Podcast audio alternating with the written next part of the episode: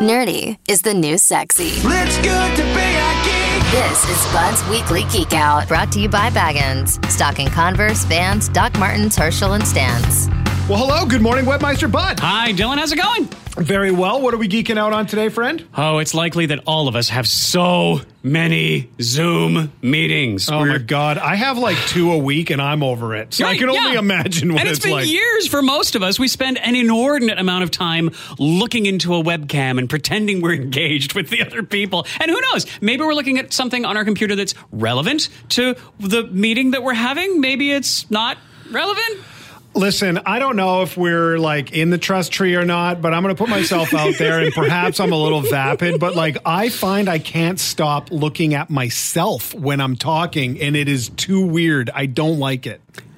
That is a completely normal, natural human Okay, thing to do. God. No, absolutely, absolutely, Dylan. Yeah. Human nature is such that when you're talking to another person, you generally expect them to be engaged and at the very least looking at you. But it's not easy because most people will either look at themselves or they will look at the image of the person they're talking to, but that means their their gaze is a little ways off from their webcam. Hmm. And we seem disengaged because it's unnatural for most of us to look into a lens and not at another person's face or our own face while we're talking.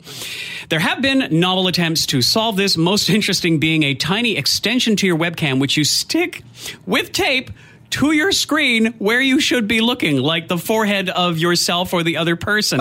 I mean, this is a fine idea in terms of making eye contact, but please don't stick things to your screen. And there still is the curly black wire. It's just it's just clunky. Yeah, this is the digital version of my eyes are up here, pal. exactly.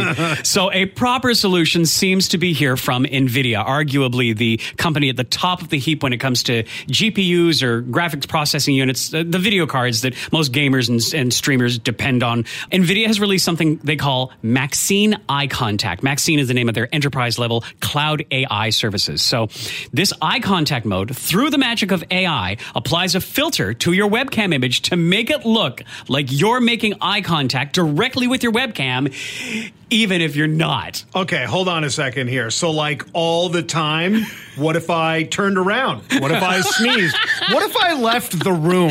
Could you imagine this this floating set of eyes Yeah. just just waits there? No, no. It, it detects your face. It picks out your eyes. It estimates the direction of your head. Estimates the direction of your gaze, and then redirects your gaze back at the camera whenever it's natural. If you tilt your head down or if you look off to the right, you go back to your normal eyes.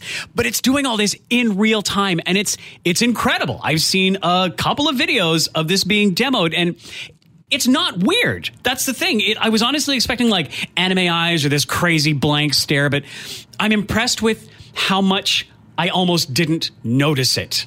Uh, if these demos weren't shown side by side with the unedited footage of where the person is actually looking, which is not into the camera, if I didn't have that for comparison, I never would have known. And I guess that's the point. That's where you want this kind of solution is to be so subtle that it's invisible. Yeah, you showed me one of the examples as well. It is unbelievable Yeah. and really smart to do it side by side. And side note for any fellow one-eyed people out there, Mm. we need one of these we need everybody to have one of these filters on everything all the time. You need this for life. yeah. Cuz listen, I can only eyes. imagine what I look like in a Zoom meeting when I can't stop staring at myself thinking like this is what I look like and my fake your eyes other eye. pointing one my my real eyes pointing another way and people are like Oh. I don't think we should take Dylan's suggestion. I don't trust him anymore. He's anymore. losing it. Okay, but seriously, can anyone use this? And most importantly, is this a free thing? It it's free if you have an NVIDIA RTX or GeForce RTX video card. So if you do happen to have one of these, you can download and use the free NVIDIA Broadcast app. They're they're also going to be making it available to developers. So it might be a little while, but other solutions, similar solutions, might come out there.